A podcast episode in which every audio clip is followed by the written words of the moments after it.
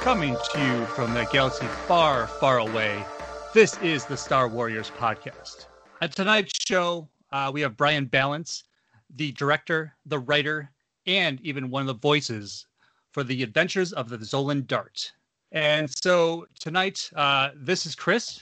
And this is Ruben. The two of us will be talking with Brian all about uh, the audio drama. But first up, Brian, hello. Hi. How are you? I'm, I'm gonna I'm get, I'm gonna get a little spiely and uh, not not even say hi to you. So That's uh, right. That's a good point. I am here. Yeah. Thank we you. have a guest. yeah, we have right. a guest. It's I Brian. appreciate it. You let me in, and we're here. I'm not And- leaving anytime soon. So and No, we, lock won't, the we door. won't ask you to. yeah, give it time. Give it time. So Brian, we want to we want to put you on the spot. Uh, Sure. Just a little bit about your love of Star Wars. Perfect. So uh, we're gonna do a little thing called three questions. Uh, Ooh, okay. so I would like to start with your favorite Star Wars movie. Uh, episode three, Revenge of the Sith. Yeah, yeah. Your favorite Star Wars character. Qui Gon Jinn. Easy. That's a good one. Yeah, he's the best. He's so on the spot, right? I told you. I told you. I'm, I Yeah. gushed over you, but whatever. Yeah. Keep going. And finally, share with us your favorite Star Wars memory. Oh, okay. Wow. Um. Hmm. We're getting deep on you. Yeah. Uh, okay. Okay. It- it- on the spot, you were right. Mm-hmm. Okay. Ruben did not warn me about this part. And, Um, and you got Just me made it up. comfortable too. At the first Yeah. two, I was like, That- boom, I got the. These are like, an- you're looking for answers. Now you want a real one. Uh, From the heart. Okay. okay, okay, okay. I got you. Favorite Star Wars memory pertaining to a movie, or favorite Star Wars memory that could be outside of the movies? in general, Star Wars. Oh man. Star Okay. Wars. Okay. Star okay. Wars. Okay. Wow, this is really tough, guys. This is this is terrible podcasting. Why did you do this? Because there's so many, right? That's the problem. There's, there's so many, yeah. And There's like so many. my like have you seen have you seen um Dreamcatcher? Yes. You know the movie. You know it's like that warehouse of memories. I'm like Yes. going through. I'm like, oh, okay. Well, how do we subcategorize this? Like, is it by movie or by experience or by premiere or by meeting someone? Um, Do you want right, us to let's pick? Let, let, let's let, let's let him Yeah. off the hook. Let's let him Give off the hook. What is your whittle it down a little. memorable uh, meeting of somebody who might have been influential or took part in Star Wars? Okay, okay, that's much easier. But you know, I'll give you both. Okay, favorite Star Wars memory: uh, seeing Episode One in theaters when I was eight, because that's where the obsession started. Because I watched the originals first, uh, the special editions on VHS, and I love them. But when Episode One hit, like I, I can literally close my eyes and go back to being eight when Qui Gon was killed, and having that like, like maybe I hadn't seen anyone die in a movie yet, or maybe I hadn't seen anyone die in a movie that I cared so much about right away but it was like, oh, I'm different now as a child. Um, so that, um, seeing Rogue One 23 times in theaters was a pretty, pretty good experience. Um, Is that a Guinness World Record? I hope so. Um, I had the ultimate somebody call ticket Where you paid like a hundred dollars and you could go all the time, and I was like, all right, it's time for lunch. Rogue One. and uh, but as far as meeting someone, this is my favorite story to tell because it's one of my crowning achievements in life. Um, do you know who Neal Scanlan is? He's the head of the creature department eh, for all the new movies. Like Okay. he, he's like this generation's Rick Baker. Like he's the guy who made all the alien masks, all the creatures for all the new movies and stuff like that. Living legend, hero of mine. Um, I bought his breakfast at Celebration, Mm. and I and I did it like all cool too. It's the only time in my entire life that I've ever been cool. Um, and Oh, well, I, I doubt that. well, listen, I'm about to tell you the story, and as I said the words cool, it's going to sound way less cool, but it felt cool at the time. So, uh, this is going to be a little wordy, so I want to apologize ahead of time. But you asked me to come on. So, Yeah. uh, it was at Celebration Chicago two years ago, three years ago, whenever that was. I don't remember. Um, and my friend Savannah and I uh, were having breakfast at the Marriott Hotel. And I left. She stayed behind because she worked the convention so she could go in. You know, she didn't have to wait in the lines like us normal people. And as I'm getting in line, it starts to snow because, you know, it's Chicago in April. And she texts me and she's like, Neal's here. I was like, what? And I had a really good spot in line. So I was like, oh man, this is like day two. And I was way worse yesterday, and this is the good spot. She's like, Neal's here. You need to come back. And I was like, ah, all right, fine. So I go back and I sit, and there's Neal Scanlan just having breakfast across this little way from us. And like a creeper, I was just like, just look at him. he's right there. There's a living legend, and these people aren't even, they're not even caring. And so I keep thinking, I want to meet him, but I want to make an impression. I don't want to be a random fan that he runs into. I want to, I want to have a moment, right? And I was like, what am I going to do? There's one exit. Okay, so he has to come out here. And we're set here. So maybe he gets up, he comes out, and I'm like, hey, I'm Brian. It's nice to meet you. No, that's not good enough. I got to do something. So as I'm going through all these things and talking to Savannah, I'm like, I don't know what I'm going to do, but I got to figure something out. Uh, a waitress comes up, grabs his order, and then walks away. And I was like, I've seen this in so many movies. I'm going in. so I got up and I followed her and I went back to the back of the bar and I was like, Hey, uh, you're waiting on that guy over there. She's like, Yeah. I go, Can I pay for his breakfast? And she's like, Uh, yeah, sure. And I was like, Cool, cool, cool. And uh, I tipped the hell out of her. And she was like, Do you do you want me to tell him you did it? And I was like, honestly, it's up to you.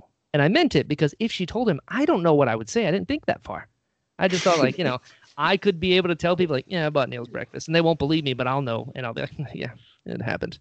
So I walk away from the bar. I'm feeling real good. I'm like, all right. I sit down. Whew, I can't believe that worked. And as I'm sitting down and getting comfortable and feeling really good, I see her go up to Neal's table and she points at me and starts talking. And I'm like, oh no. I'm like, Savannah, just keep talking to me. Just keep talking to me. And I'm like looking at her as Neal is getting up and walking over to us. And I'm like, just keep talking to me. I don't know what to do. And he goes, he stops at our table and he looks down at me and he goes, Did you just buy my breakfast? And I was like, You're Neal Scanlan. Of course I bought your breakfast.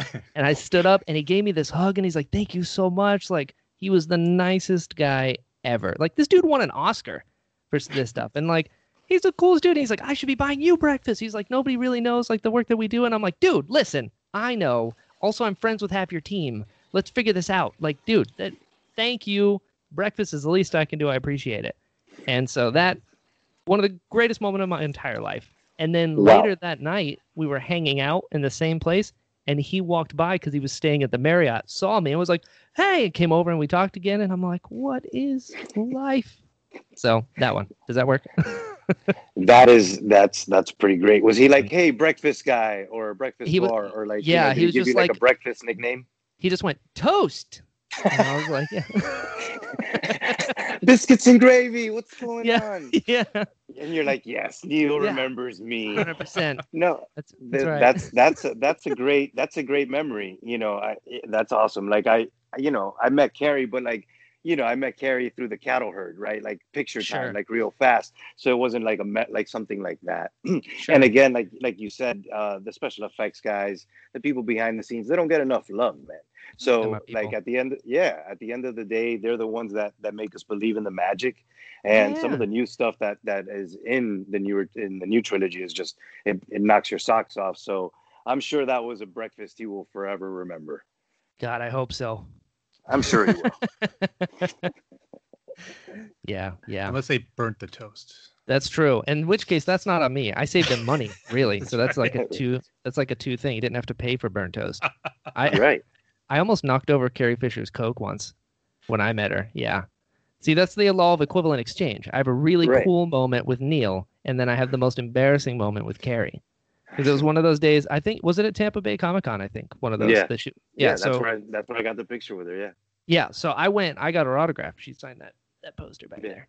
And so she wasn't feeling good that day, so she was like an hour late. And she had her feet up and her knees were like to her chest and she would sign things and she would just like put it on her legs and then sign it and then give it back. And I was like, all right, cool. But I have this poster and it's in a tube. And you know, when you get stuff signed, it's like super rolled up. So like you have to hold one end and I have to hold one end and it's just awkward to begin with. So she does this. She has one, she has two corners and they're over her knees and she's signing and I've got the other two. But I have a backpack on, but only on one arm. And as I'm pulling it out, the backpack falls on the table and gets this close. And she's like, watch out for the Coke. And I was like, I'm sorry, I'm sorry, I'm sorry, I'm sorry. Okay, thank you, thank you, thank you. I'm sorry. Oh, Gary, sorry, sorry. you I gotta still- say hi to the dog. I still carry that shame. I do. I, I think about it all the time. I'm like, I almost ruined her entire day. The power I have. It's just wild. it's just crazy. And you know, and speaking of cons and things like that, like we, you know, you're not just a guest. You're you're a friend. Yeah. You know, I've stayed at your house before. you have. Yeah. Like slept like, you know, not in the same bed. Let's not give anybody any fantasies. I tried. But um yes, you did. But Ruben has was- boundaries. right, I do. I do. I've got a um so but you know, we we kind of met at the same time that I started kind of dipping back into the geek world and uh I met you um in a very certain attire. Uh Yeah. you were in a you were in a you were in character. Yeah. Uh, and I believe I'm not, I'm not a big anime guy, but so I didn't really know who you were. Uh, Sure. But they told me you were the cabbage merchant from Avatar: The Last Airbender. yeah, that's a fact. Yeah. And that is a fact, and that is where like that was like the inception, right? The genesis Of like everything. Brian. Of yeah. everything, Is, right? Isn't that weird? It It's like- like, it can come from anything. I think It- about it a lot. Yeah. It's so. wild. It is wild because everybody loved you. Um, Wow. You know, it, it, and no, and I say this like in, a real in a real way because again, cosplay is like a huge thing um, Sure. in in the cons, right? Chris, you've been there. You you know how big cosplay is. Um, and when I tell you that the whole Florida SuperCon was talking about the cabbage merchant, I mean, he didn't just come in in his attire. He had he had he had the you know he had his cart he had little cabbages he was throwing at people Right. um you know it was the whole like he put his whole heart in it so and then we just so happened to meet you know by happenstance kind of the way me and chris met me and chris met at new york comic con Cool. um but but yeah i want you know i wanted to talk to you about that like sure. what were your your first inspirations to kind of like go out and cosplay and maybe you know put yourself out there like that Sure. I mean, a disorder probably. Um, but I, I it's, you know, it's kind of it's kind of weird because I I, I don't really remember. Like, so I I grew up idolizing you know the 501st and the Rebel Legion because I remember being like the first con I ever went to was Tampa Bay Comic Con and it was in like 2005 when it was in the lobby of a DoubleTree hotel, and now it's one of the biggest cons in the thing. So I remember going there for the first time and I like bought this Jedi costume off of eBay. And I remember the first time I met the 501st seeing like real clone troopers and stuff like that. And like it was just it was magic. There's no other way to describe it. And I remember I took a picture with one of the clones and he's Commander Bly. It's a my friend Bert. And he held the blaster rifle up at me and I rem- I distinctly remember being, you know, 14 years old and I angled my lightsaber just in case something came out of that blaster rifle because I'm a Jedi and he's a clone, and I, you know, you just you just don't know. And so, like, you know, who doesn't like Halloween and dressing up and stuff like that? There's a, there's a fun thing to it. Um, but I don't really remember when it when it switched from like 501st Rebel Legion stuff because I always wanted to join the 501st, and then I did. And you eventually did I eventually did, yeah, yeah, and the Rebel Legion. And so I had those things, but I, I really don't remember what made me switch. I do remember the Cabbage Merchant, his origins, because I did not grow up watching Avatar, but my wife did. And so she was like, You gotta watch this series. And I was like, Okay, cool. And then I found out it's the greatest animated series of all time. And I was like, Oh my God. So it was really fresh. I'm obviously somebody who can't do something halfway. And so I was like, I want to do I want to do something because I love this series so much. I'm obsessed with it. But because I'm me, I can't do what everybody else is doing. I don't know why. Uh, so I was like, I'm going to do a costume from a character that's an inside joke inside of a show. He doesn't even have a name. He's the cabbage merchant. So I was like, if you know, you know. And those are my favorites. You know, when you see like, when you see a symbol on a shirt and it's like, oh, okay, okay, okay. I see what that is. You know, it doesn't say what it is, but I know what it is. Like, it's just a cool thing. So I I spent a lot of time putting this thing together. I didn't originally have the cart that was upgraded later on. Um, I did have cabbages always. I'll, I'll go on record for that one. Uh, real cabbages from Publix. I don't want to brag. And uh, I spared no expense you know, you know, I really pulled it out, guys. New cabbages every con. Um, and so I remember when I put the costume together, my wife talked to me beforehand. It debuted at Animate Miami, and this was 2014, probably. I think. Let me see. Yep. 2014. I got a trophy right here that I won from it. and uh, you know, you got to hold on to those things, guys. And Yeah. so I remember um, before I before I left for the con, uh, she told me she's like, I just want you to know, even if people don't know who you are, you look great. And I rem- and I remember that, and I was like, that's really nice. Thank you for that. Okay, cool. And I remember walking into those doors, and I was there for eight hours. I did not get more than fifty feet from the front door because so many people just like, can I get a picture? Oh my god, it's the cabbage guy! Like it was bonkers. Like when I tell you, it was like paparazzi freaked out. I sound like a dick when I say that, but it was like I couldn't move, and I was unprepared for that because you know I was thinking nobody's gonna know who I am. Maybe two people be like, cabbages, yeah, same. But it was like maybe because it was an anime convention, it was like the right crowd or something. But it was wild, and I remember every, like having that interaction made me feel so good because there would be people that like weren't paying attention. They would see who I am. Ninety percent of the time, it was a double take. It wasn't right away. I was like, huh, oh, and just like the joy it would bring to people. I just like it gave me a high. Really, I was just like, oh wow, I can literally make a stranger's day just by carrying a cabbage around. Like, yes, please. And so, animate kind of kicked the whole thing off, and then I decided to just go to every con I could in that year. And I went to like nine conventions because Florida is notorious for having a ton of them everywhere. Yeah. And and then after two conventions, I was like, I need a cart. So I got my dad's help and be like, let's design a cart. So we made a real wooden cart. There's better ways to do it, guys. Um, and just went, just went around. It was like it was a cool, it was a really cool experience. I did that for like a year or two. Um, just going around making friends, meeting people. Just like, hey, you like the thing that I like too? Cool. I can make your day. And like, I, I loved when there was people that like, when you just looked at them, you wouldn't expect them to react the way they're going to. Like big giant Viking dudes or like dudes that are like completely G'd up from the feet up, looking so cool.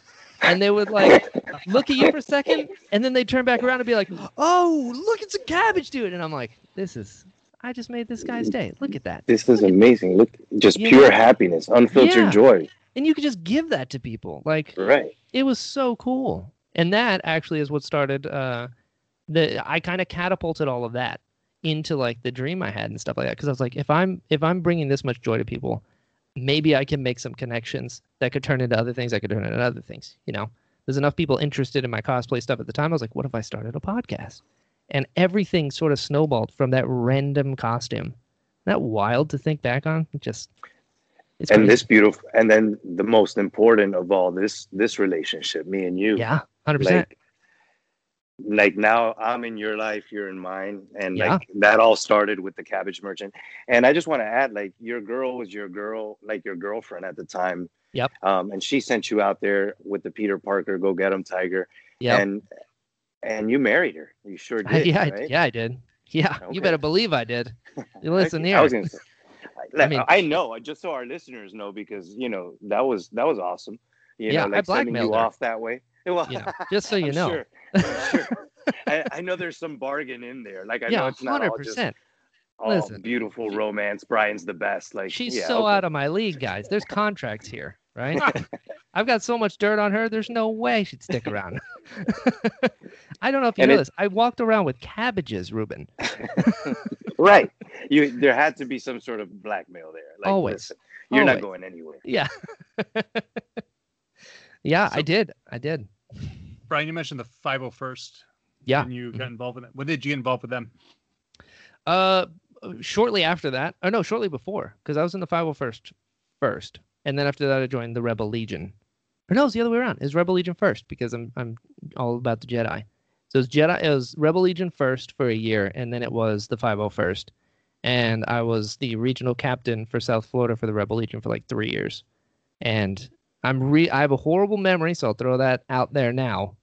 Uh, but yeah, it was it was around the same time. It all kind of I don't know how to relax. So I'm like, if I do one thing, I have to do like 50 things, and I like really go for it. Um, so it was, it was a wild time. That was like seven years ago. Isn't that crazy? It is. What it is going back and thinking back to that first con where I met you at. Like it, it's been so long, and I don't think you you've stopped since I met you, really, because No. you talked about it catapulting all different kinds of things, and you went into podcasts shortly after, right? Yeah, because you guys, I think, were you my, you were in top. You might have been the third or fourth podcast ever with like Yeah. it was like you and Bethany and Roger. When it was like think like that, yeah, that was like super, definitely in the first five. And I've Yeah, been doing that I for like think I- five and a half years. Right, which is the interesting podcast. Yep. With with Brian Ballance. That's right. That's right. You know, gotta differentiate it somehow. Uh, interesting, very vague. Brian Ballance. I don't know a lot of those. I'm like, oh, cool. Two L's. Yeah. What is the uh, overall theme of, of that podcast, Brian? Uh, it is just me talking to somebody who I find interesting. That's that's literally. I mean, I've had people on from like Ruben to like FBI negotiators to my dad to Oscar-winning visual effects artists to creature performers, like everybody in between. Like I just, I like people. I like people a lot, and I I really believe in like people having stories to tell, and I'm very very interested in that. I also really love like I, I used to joke that the the unofficial tagline for the interesting podcast is giving credit where it's due.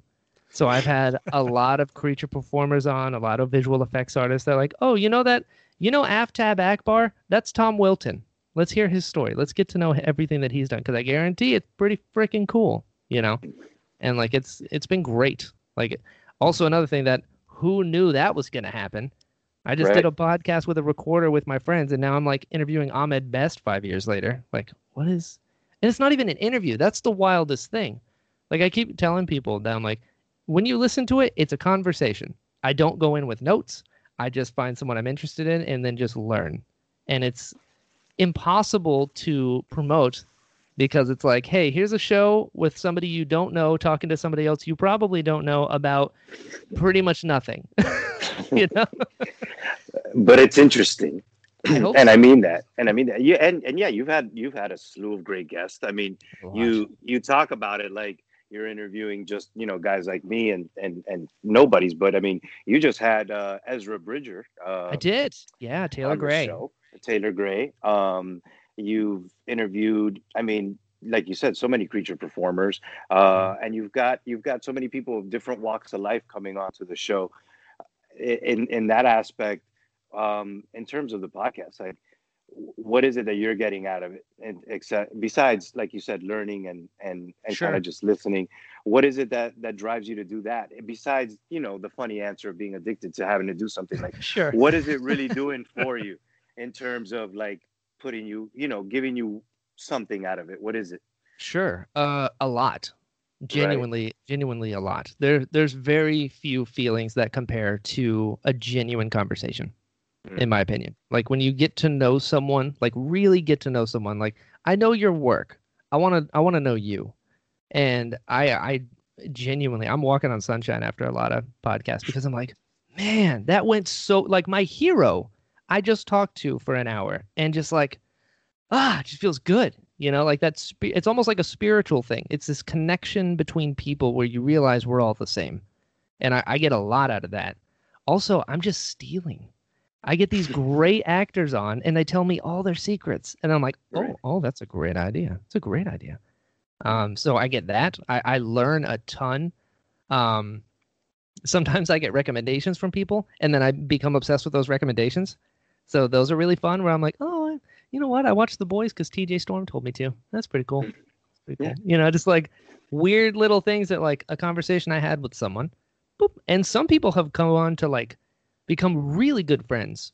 Like that that's been I did not see that coming at all. That like Right. getting to talk to these people and then becoming genuine friends afterwards is just I mean, talk about that's the cherry you- on top you know it's you can't plan that kind of stuff and it's uh, i don't know. I've i've i've become pretty good at making friends. I wish i knew how to do that growing up but i cracked the code. So that's been kind of cool. And just you know connection.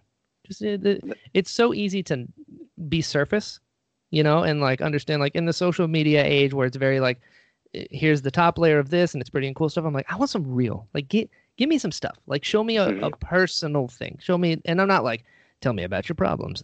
You know i'm like i want to get to know you as a person. What are your thoughts what do you what do you like let's talk about what you like you know i like that thing you did and i want to thank you for it because you didn't have to share it but you did so Appreciate it. Right. But also, let's talk about your favorite kind of chips. You know what I mean? Right. Let's let's peel these layers. You know, I I love it. I I love And people- giving giving giving out roses where roses are due. I'm a, I'm a big believer of that. You know, Same. especially when they're around to do so. You know, because it's a shame that Absolutely. You know sometimes our heroes, especially our heroes that we you know in specifically in Star Wars, they've been around for a while. You know. Yeah. Oh so, yeah. Uh, so anytime that and and then anybody in general who's just doing great at life and doing something great and putting out a positive light into the world, they deserve to hear it, you know, and have a good, you know, conversation. I think that that answers my question because I think you're right. You do get a lot out of good conversation. a lot and just a different perspective you know what i mean the other thing is like as fans i feel like a lot of people take for granted the people that are giving us these things right? So like they're people as well and that's something a lot of people forget. It's like you're doing this role and because of this like cool i enjoy that character but like who's that person? You know like vanessa marshall as an example right? Vanessa marshall the voice of everything. She was hera in rebels to keep it star wars you know she's been in a ton of stuff. She was like a stand-up comedian for like years and her dad was a pilot and then learning talking to her that on the hera episodes when she gets to fly the b-wing and there's this whole big thing about like being in the skies and her mentality she based that off her dad. And i'm like you would never know that unless you talk to her like a person and got those other things instead of like so hera enjoys what type of cockpit? Interesting. you're like i get i understand the the the interest in like the surface level of the one facet of the way that you know them. But like we, there's so much more to these people you know and i just i just love learning it i'm like i had no idea you didn't like oranges huh. why not saying she doesn't just for the Right, record. right. No, she might probably she might I don't like know. oranges. i forgot Yeah, to ask she she, comes like back i'll ask her Yeah. I'm sure she will be back. Inquiring Yeah. minds want to know. yeah exactly i'll write that down i don't go in with notes but this one i will ask vanessa marshall if she likes oranges all right cool that's for you guys Sweet. all right And Chris, you had what do you got? I I'm kind of interested in uh, the celebrations you've been to. I Sure. just want to kind of ask about that. And what was the first one you went to, and kind of go from there. totally I remember my first one was 2003 in Indianapolis Ooh, for uh, nice for yes for Revenge of the Sith. So, Dude. um, going back to those dates, um, because there's a what you said you were how old? Eight when you saw uh, Phantom Yeah. Menace. So I was born in 91. no, no, that's I love it because this is the thing. It's it Star Wars is so generational, right? And Hell we all yeah. have these different times of when it was introduced to us and what it means to us. So Totally. Totally. that that is always I think it's awesome that you got to see that movie as a kid in theaters. And Yeah. that's something even you have on me because I was born in 80 and I didn't see Okay. the original trilogy in theaters. I saw, of course, you know, Phantom Menace and and the special editions and whatnot, but sure. I was I was close to you know 18 and then into my 20s. So it's just Sure. it's such a cool perspective to to hear that, especially um, you know all the different voices in fandom and how they how they treat that. So, um, tell us tell us a little bit about your uh, your celebration experiences. Sure. Yeah. Uh, first one was Celebration 6. That was in 2012. It was in Orlando. Um, I remember, you know, 2012. I was, whoever knows. I don't remember. I can't do math. Whatever that math is. I was young. And uh, I remember I couldn't go to the previous ones because, you know, I was poor and a child. So those two things mean can't travel. Uh, but the Celebration 6, I remember I was super excited. I went with my friend. That was the first time I was ever in the same room as George Lucas. Mm. Um, and that was, you know, a life changing thing to be like, I'm breathing the same air as the maker. Because again, He- guys, I'm weird. He glows, right? In real He life does. when you see him. and glows. actually, you glow when you leave. It's like a weird I transfer. don't I don't doubt it. I don't it's doubt cool. It's cool. Like you, you float a little bit when you walk. Mm. It's it's wild. I recommend it. I think they sell it. Um. George Lucas Air. That's right. That's Mm. right. And coincidentally enough, I saw him at the Star Wars Detours panel. So there was a whole big thing where Seth Green's new show, Star Wars Detours, was going to come out soon. You know, this was before the purchase and everything. And he was a surprise guest. Everyone kept saying, like, Saturday, Star Wars D is going to be a secret project from the Robot Chicken guys, is what they kept saying. I was like, I love Robot Chicken. Let's go. So we went, and then halfway through it, George Lucas comes out, and the walls vibrated, and the sound is something I've never heard before. Like a surprise George Lucas in Star Wars Celebration. I mean, you're just. I think people died probably. I'm Um, sure. It I'm was sure. crazy. I was on the cusp, and like, you know, imploding? Like yeah, uh, both. I don't know what it was like foaming at the mouth. Exactly. Exactly. his, his Is- Jedi yeah, robes off. Exact. I left with a different shirt than I came in with, and I can't explain it. sure.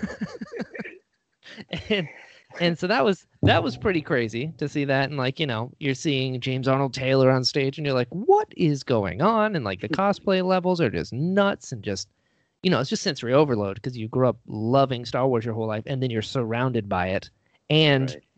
Surrounded by the people who were in it you're like that guy was jabba the hutt's tail like you know it's just the things that we appreciate you know Right. um, so I absolutely love that. So I went to Celebration Six. I went to. I didn't go to the Anaheim ones. I didn't go to the London one, or the Germany one. I went to the next one. I don't remember which one. It was Celebration Orlando. That's what they called it. They stopped saying. I went to that one because you know Orlando. what was It's there? right there.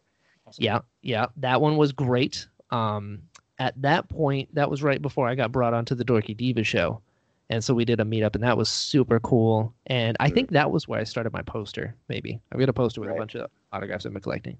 Right. Um, so that would have been then, and then I went to Chicago, which Chicago was just a whole.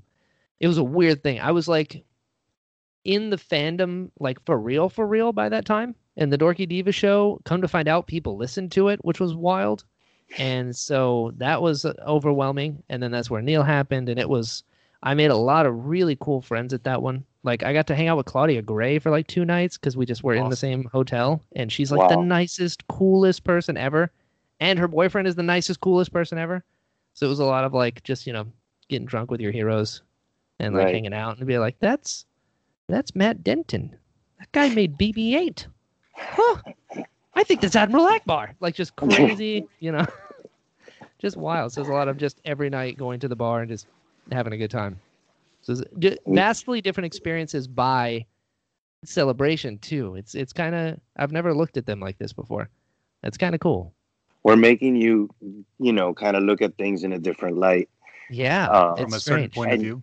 Yeah, from a certain point of view. There we go. I like it. Um, I like it. and that and that kind of leads back to the expansion of like your what you you know the path that you started on. You've gone through all these experiences. Mhm. Um, you s- and then you start a working or professional relationship. I don't really know. I, I have never asked you about this, but Sure. uh, with the Dorky Diva show. Yeah. Uh, so it's like so it's like kind of like you know you guys what piggyback off each other's fans and kind of like maybe you know say hey listen to my show you listen to my show and then you guys Sure. got together like how how did that come about Well, luckily for all of us, Savannah has a terrible judge of character that I exploited wholeheartedly. So what happened with her was she's one of my favorite people in the entire world, and I'm not just saying that because she made me.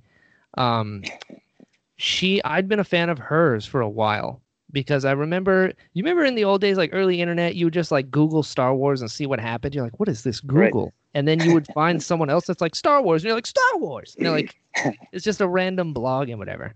And I remember I was there was a guy. This is wild, you guys. Like my memory's so bad that I forget I remember these things, and now I'm thinking back and I'm like, remember that? Like there was, and I have ADD, so I'm just bouncing ideas. Uh, there was a show on MTV, and it was like kids that were embarrassed of their parents. Do you remember this? There was a guy I'll never forget. He was this bald dude with a goatee, and he was a Jedi, like a real life Jedi. And his kids were embarrassed, and I was like, "That's the coolest guy I've ever seen in my life." and his name was Kinchar Baman. That was his Jedi name, and I was like, "That's so cool." And he like made his own lightsaber out of like hardware parts and would wear it on his belt, and I'm like, "This is the coolest dude." And so I remember going down a rabbit hole of like build your own lightsaber out of like plumbing tubes and like faucet holders and you know the drain clogs and stuff like that. And somehow I came across this blog called like it was like pictures, pandas, and lightsabers or something like that. There were pandas and lightsabers involved. I forgot what the third one was. Probably interesting just a random blog thing. and it was by this girl, Savannah Kiefer. And I was like, oh, there's a girl that likes Star Wars, huh? Because you know I'm an idiot. And Right. so I followed her for a long time. she had a show, and I liked the show a lot. And then we met for, I kid you not, 10 seconds because it was at Star Wars Weekends, the last one they ever did. I was marching in the parade with the 501st, and uh, she was doing this thing online where she's like, The Dorky Diva Show, I'm going to have these buttons. And if you can find me, I'll give you one. And I was like, I want a button. So I like found out where she was. Hi, I'm Brian Ham, Savannah. Cool. I'd like a button, please. Thanks. All right. See you later. Bye. That was it. So then a few, however amount of time later, um, the the I wanted her on my show, and I was like, you know, I've been following you for a while. I think it'd be really cool, you know, to have the Dorky Diva on the Interesting podcast. And that was episode 26. And I kid you not, that was the episode that changed everything, everything for me. Not just in my life and from my friends and getting to know her and stuff, but that showed me what the podcast could become. Like I didn't really catch my groove until that episode. And I tell Right. people all the time, like, when should I start? I'm like, 26. Start at 26, and you will hear what the show is from there on out. Because over the course of an hour and a half, you hear strangers become best friends. Like it was just meant to be just connection. And I remember at the end of that, she was like, This was super fun. I had a really good time. Would you want to be a guest on my show sometime? And I was like, I don't think you want to do that, but sure. If you want to tank your show after three episodes, let's do it. And so she originally, if I remember correctly, wanted to have a different guest or a different co host every show. But with scheduling and everything like that, you're just shooting yourself in the foot doing that. As someone who has a guest centric show can confirm. And so she her first episode was with Ashley Eckstein. Pretty big out the gate to have Ahsoka Tano on your show for your first episode. Yeah. Uh, the second one was Amy Ratcliffe, equally as awesome, who works for Nerdist and has done a lot of really cool stuff. She did the Jedi Mind book recently. Like, Amy's awesome. The third episode was this guy. What was she thinking? I have no idea. But I was just excited to be there. And it went really well. And then there was a few weeks after that where she tried to get other people. And then she just reached out and was like, hey, would you be down for being like a full time co host? And I was like, what? She's like, like a full, like the Dorky Diva show is like me and you. I'm like, are you sure? Like, do you, do you understand what you're saying right now? I get really excited. And she's like, yeah, yeah, let's do it. And from then on, like, we just, we just keep going. she hasn't, you know, she threatens me all the time to replace me, um, Right. probably just to keep me honest. Uh, but it's it's one of my she's one of my favorite people. It's one of my favorite shows because we just argue all the time, and I like it. Like I, I'm I'm genuinely proud of the Dorky Diva show. One, just to be a part of it. I think it's such an honor to to be attached to her in any way. But Right. also, I feel like our show is there's a million Star Wars podcasts out there, right? What makes it different are the hosts, right? There's just you guys. Like there is no other versions of you guys. It's you guys that make the show. That's how it stands out, right? So with Right. us, the And fact that other- we have No, five other dudes. they don't count. And so just kidding, guys. Thanks for letting me have your seat. I take up a lot of seats. Um, but uh, you know, with her, it's like it's a guy and a girl, which is cool because you already have different perspectives just out the gate, which is nice. But also because we argue so much about literally everything, I feel like it shows that you can still disagree agreeably in the Star Wars fandom, which I think is important, you know. And I, I, I like being I, I'm proud to say that we're able to just like throw each other under the bus and argue, but you can tell that we love each other. You know, I think it's important. I didn't You know? I didn't know that you had to respect people's opinions in Star Wars. You know, you don't. That's the best part. Oh, man. You should, but Ah, yeah, it's it's wild. Like there's so PSA. there's so many there's so many times when like she'll be like, I think this, and I'm like, I think that's dumb, and she'll be like, Well, I think you're dumb, and I'm like, Well, hold on, let me make a case for this, and it's just, uh, it's just it's fun, and we have the people that listen to that show are just the kindest, nicest people. Like I don't know how this happens. I don't know why they listen to us because it's a lot, um, but they do, they do, and it, it's everyone is so supportive and so nice. And they like go out of their way to be really nice to us and each other which is really cool. Because we have like a discord group as well. And i'm terrible at responding to it. So if anyone in the discord is listening to this just know i think about you all the time uh, i'm just bad at this And like there'll be people that will just mention they had a bad day and they'll get 10, 15 people in the thing be like, I'm sorry that happened to you. Is there a way that I can help? Like it's so cool. And it's people that are like all age groups, all genders, uh, like everything. It's so cool to like have our little bubble. You know, I don't know if that answers your question, but I, now I just love feel really that. good. I love that answer. I just there's so it's sad because there's so much negativity. Always. Loud. ne- Let me put it this way: there's so much loud negativity, and I think that people have to remember is that those numbers do not outnumber the positivity and the good people who love Star Wars for what it is. 100%. And it, you know, and that's the thing to remember that is when people are looking for that safe space when it comes to Star Wars, I think that's so important because um because we watch even the stars get bullied on social media by these sure. I'll call them animals, um, and the Sure. and the fandom menace and stuff. So it's just Yeah. it's so great to hear um, that that you get that kind of reaction from from people, and that they're finding finding that kind of show to to attach to and, and really and share fandom with. it, it's cool. It's cool. I do think it's important. I think, uh, you know, not to like put it onto anybody, but like if you're gonna have a show, you kind of have a responsibility, in my opinion. You know what I mean? It's like you have a voice, right? So use it. You know, and I'm not saying you have to go out there and like, you know, with your signs and start beating people with it. But at the same time, like there are things absolutely that I don't like about Star Wars, but I'm not going to waste my time talking about those when I have a hundred things I do like. You know what I mean? It's not even this all or nothing thing, which is rich coming from me, uh, to say that you can still like, you know, it's okay to disagree because somebody doesn't like the thing that you like doesn't negate what you like. You know, and I think that's an important conversation that needs to be had, especially in the Star Wars fandom. It's like I, hmm. I cannot tell you how many hours I've spent talking about how Qui Gon is the greatest Jedi in the history of ever, and I will die on this hill. There are people who will talk trash and say things about him, and I'm like, that's cool. I'll just like him enough for the both of us. That's how this works. You know what I mean? and you've got every right very to, zen. right? It you is. know, It it's is. very Jedi. very I like to Jedi. It think. yeah. You know, I try, I try, but it's a decision. You know, we're all humans. We get invested. We care about these things so much. It's so easy to give into the dark side, for lack of a better term, to like go for that. You know, to feel attacked by this thing, but at the same time, have have your thing. You know what I mean? Your experience is your experience, and somebody else's. Someone can only rob you of your joy if you allow them.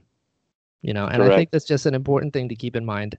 As a Star Wars fan specifically, there's new stuff I did not enjoy that's cool because somebody else probably loved it. And I'm not gonna go around and like be like, well, that thing you liked sucked. What does that accomplish? You know what I mean? Right. And you can find something good even if you didn't enjoy it so much as well. You find those good points. Like, Absolutely. like say you don't like one of the new movies. Well, how did you like bringing back practical effects and sure. and the, and and getting back to that? So it's just Always.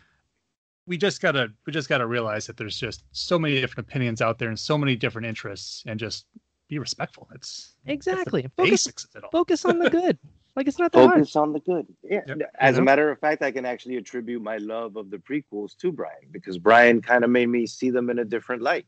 And he kind of explained to me, you know, just the way that he saw them. And and that made me appreciate the movies even more. You know, so I, I put my stigma away for the prequels. And now I am like, ask them. I'm a champion of the prequels. Mhm. You know, Yeah, I do. I love them. And uh, but. Right, right, exactly. So not only not only be nice to each other, but you know, be willing to kind of listen and accept other people's point of view and check it out for yourself, maybe with different eyes. But uh, but that goes all the way back to you and the Dorky Diva producing and creating, right, Yeah. the adventures of Zolan Dart, of the Zolan Dart. Yeah, we did. We did. Okay. uh, I don't know. because you you weren't doing other things, right? because I wasn't busy doing a lot of other things. Because I like Right. life to be difficult, Ruben. That's why. right. That's why I did it. We're not. We ha- we haven't even discussed like your acting either. We're gonna talk a little bit about that when Sure. we come back. Cool. Absolutely. So we're going to jump into a quick commercial break, and then we'll be back with Brian Ballance talking all about the adventures of the Zolan Dart. Do you miss hanging out at bars with a friend? Cream, cream ale. Do you miss those two friends of yours that would always end up drinking too much, leading to discussions about political philosophy? If so, then we have a podcast for you. When they nuked the Capitol, you know, that was bad. I'm Aaron. And I'm Jake. Join us at the tavern for a pint, a few laughs, and some nonsensical discussions. I will say neither of us are constitutional lawyers. A political podcast for the unencumbered political mind. Search for the Bull and Moose Tavern on your favorite podcast streaming service today. He managed to make Trump look good on something. It's like bad.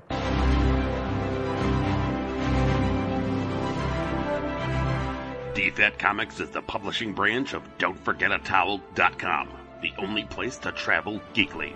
Focusing on creator owned and independent titles like Hollowed, Pursuit of Plastic, and Fairy, and many more. DFAT Comics will be a mix of genres appealing to every kind of reader.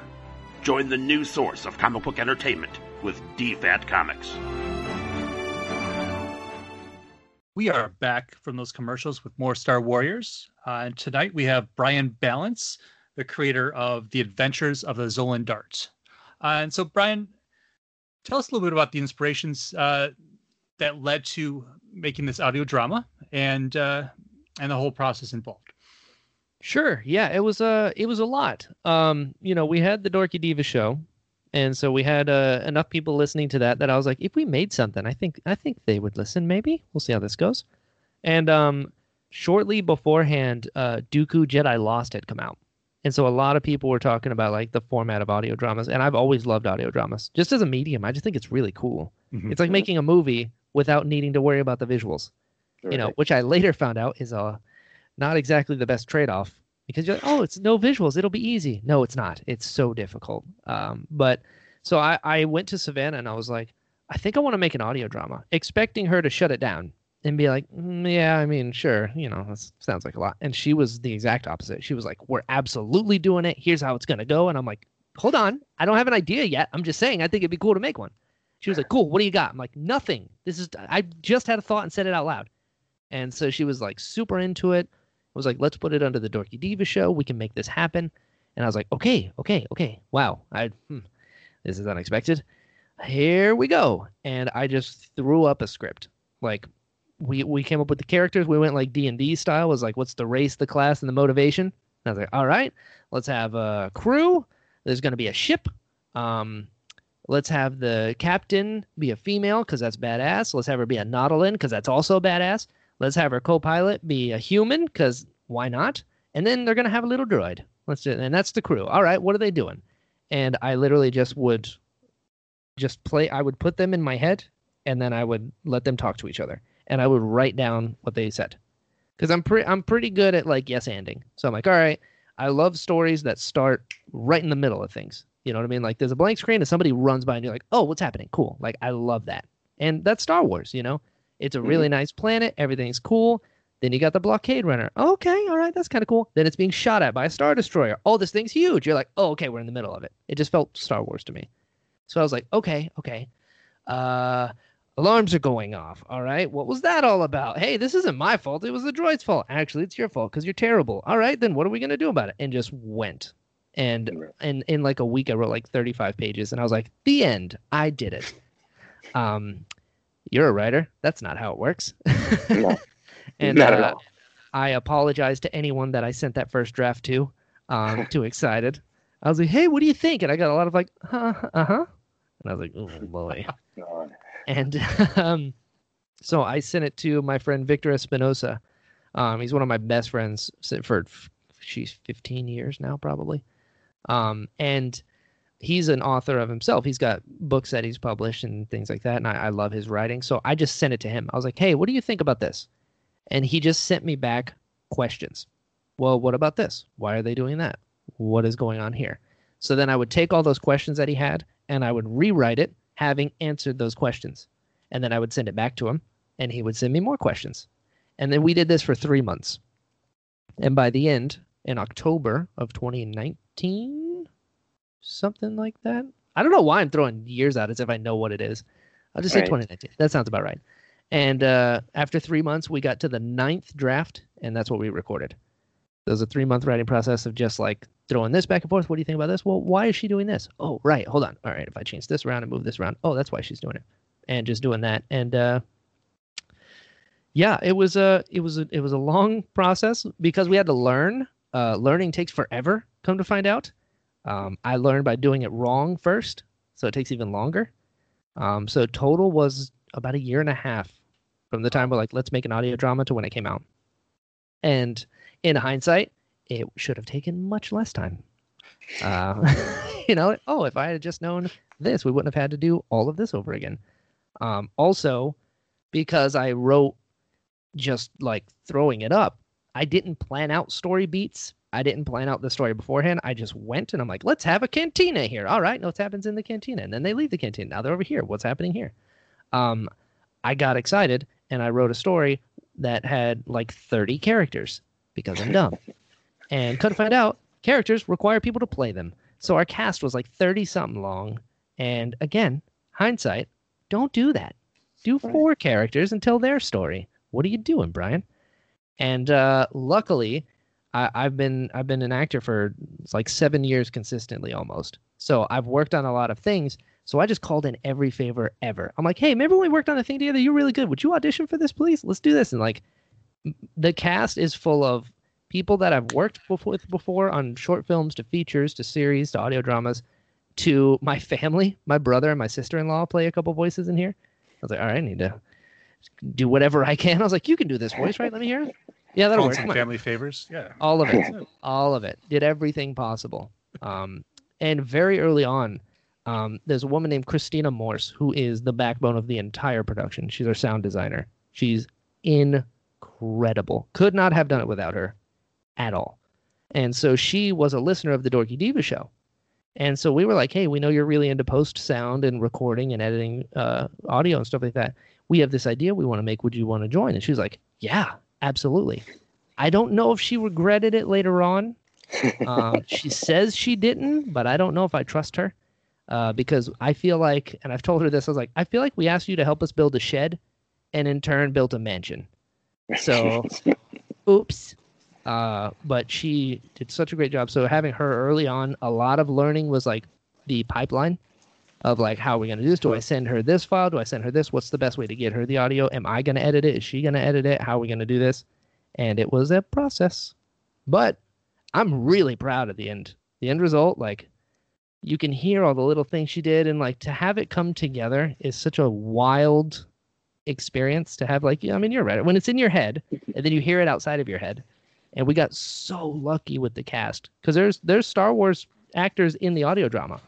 There's right. Like, there's four of them, and so like these guys that worked on Star Wars and who are incredible trained actors are lending their voices to my little thing, and I'm like, what is happening right now? It was right. wild. Right, and then that little thing ended up somewhere, yeah, on the internet, yeah. and that kind of really has given it a, another life of its own, right? Because you ended up on Nerdist.com. It got picked up by Nerdist. Yeah. Yeah. And they yeah. were really nice about it. Did you read it? I mean, yes, just, I did. Mm-hmm. Why? It. Like, it's good, but like, that's no, really I'm, nice.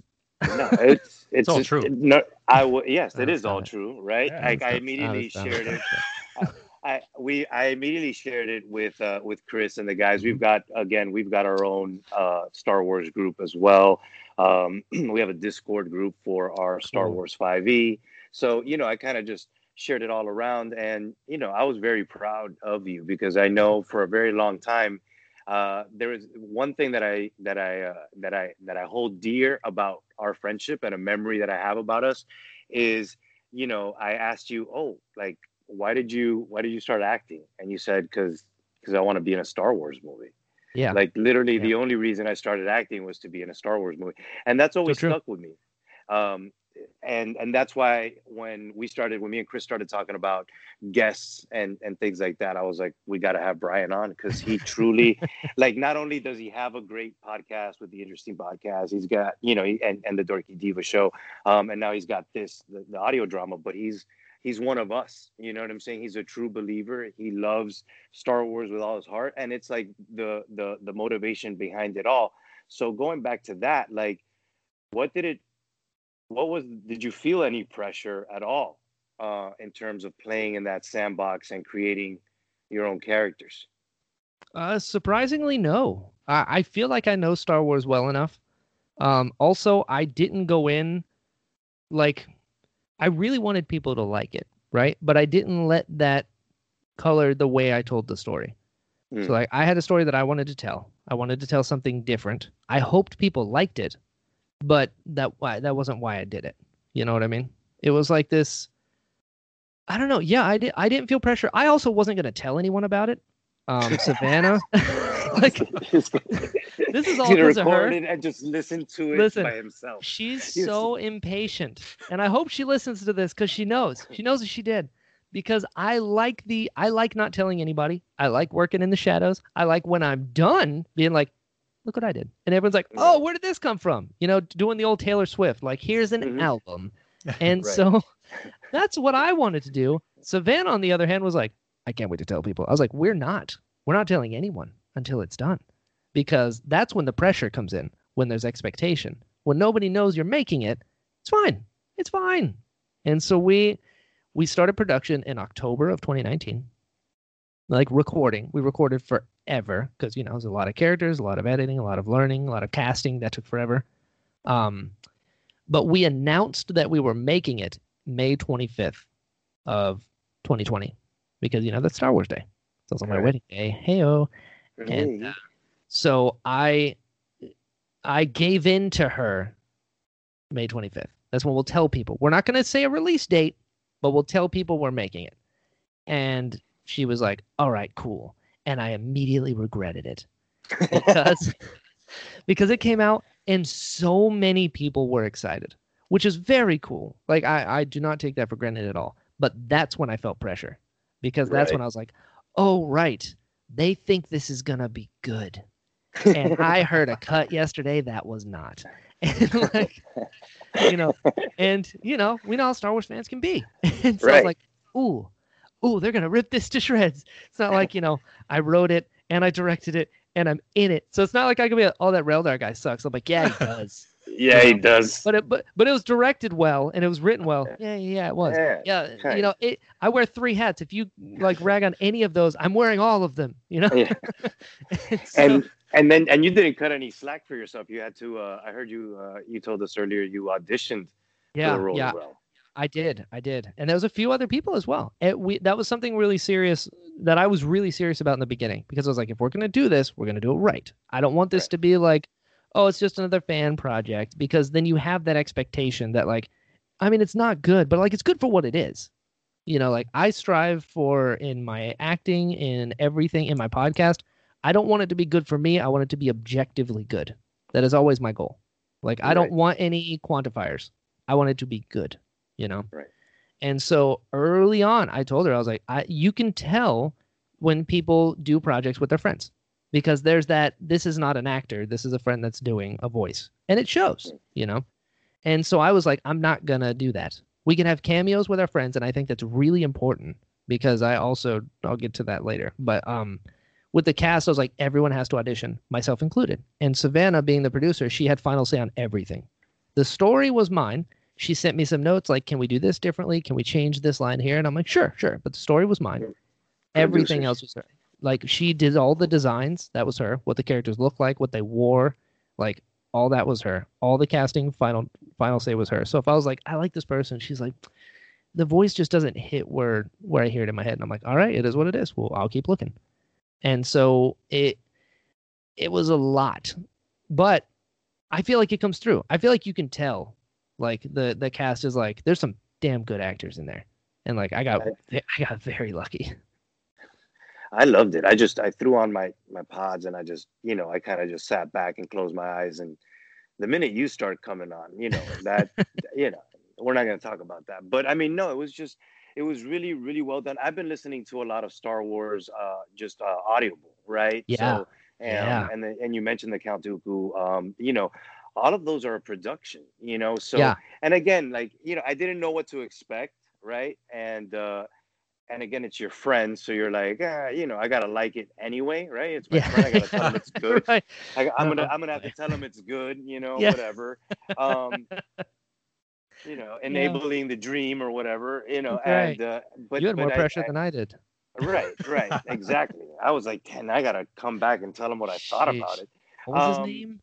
Yeah, what was his character's name? Um, but no, I mean, I just thought everything immediately, and maybe Chris, you can talk about it because you just heard it recently as well.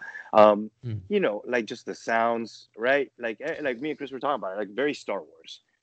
Well, Yeah. that's yeah, exactly. You're you're you're mentioning about how much work went into the sound uh, editing and, and whatnot, and I I had it with my with my headphones on and everything. It, it- just that the 3D sound that I would get from it, Yeah. it just like I like I.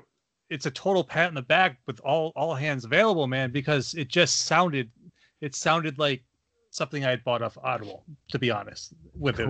Cool. compared to like the Aphra thing or or like you mentioned Jedi Lost and and whatnot. I was just I was really really impressed by it, Ren. Honestly, it's Cool. just and I'd love to see this stuff because we look at we- we're so stuck in canon a lot of the time and Totally. what works with this and it has to connect to this and just to hear a tale that you know I wanted to ask you why it took place during the New Republic. That's my next Sure. question, but I got you.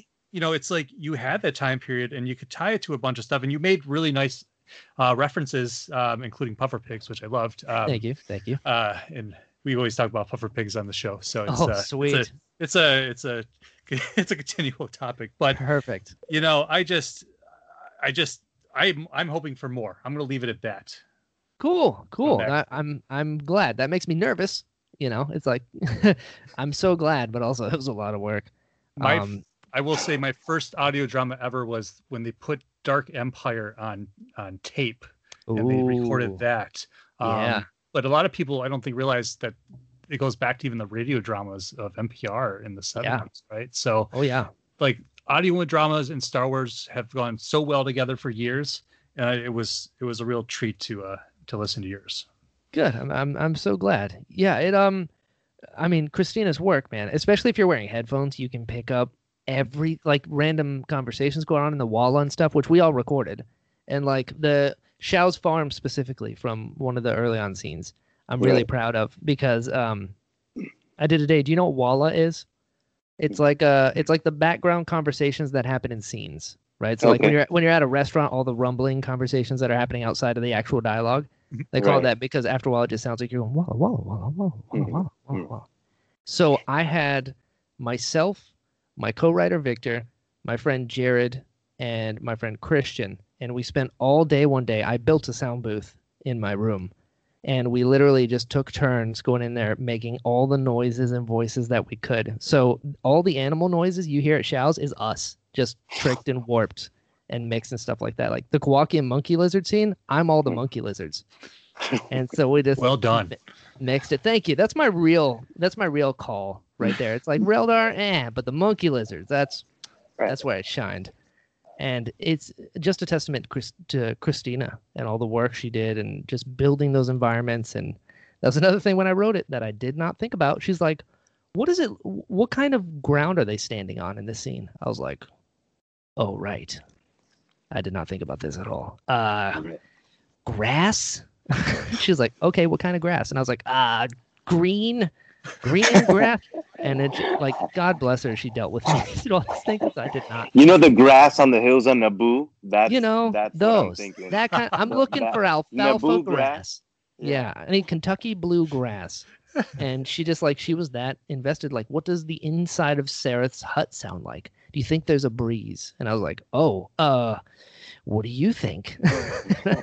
and a lot of that was collaborative. Um, Right. But to to answer your question about why I picked this time period, I love the idea of no central government yet.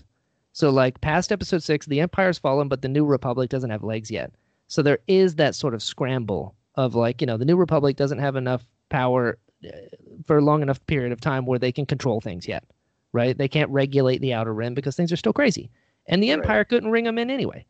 So I I like that time period a lot because it was way more freeing. I didn't have to worry about governors or trade routes or anything like that. Um, also, I just really wanted to tell a different story, like Navsana specifically, right? So there's this thing in Star Wars. It's a common trope that I really enjoy, um, where you have a ship, you're a smuggler, right? Because you got to make do. It's a it's a lawless galaxy. Everyone's got to eat. I don't look down on them at all. You got to do what you got to do. Totally understand. But what if they didn't? What if they intentionally kneecap themselves? You know what I mean? What if they took the galaxy and looked at it as black and white, knowing full well it was gray? And that's who Nevsana was. Because Nevsana refused to do illegal jobs when that's all that was around outside. So it's like, are you going to starve or are you going to figure this out? She's like, no, everything's above board. This is what I'm going to do. And I like that as a character trait because it automatically creates conflict. You know what I mean? There's tons of jobs. She literally Right. goes through the holonet looking for jobs and everyone's illegal. And she's like, nope, nope. Even Reldar's like, hey, listen, we we're armed and we can yeah, handle this. And she's, here. and she's Right. like, nope. He's like, I'm kind of hungry though. She's like, nope. Like it is was a it was a something I wanted to explore, and by having it in that time period, I didn't have to worry about regulation. I didn't like I was just so much more free because we also don't know what happened in that time. Without having a central government there, you're so much more free to go wherever you want. You know what I mean? Like I will say that trying talking about the canon thing, that was something that really frustrated me in the because I originally tried to have this fit, which it does fit in the canon. It, like it doesn't brush up against anything, so I feel like you know it could be real. Who knows? Um, it's canon adjacent.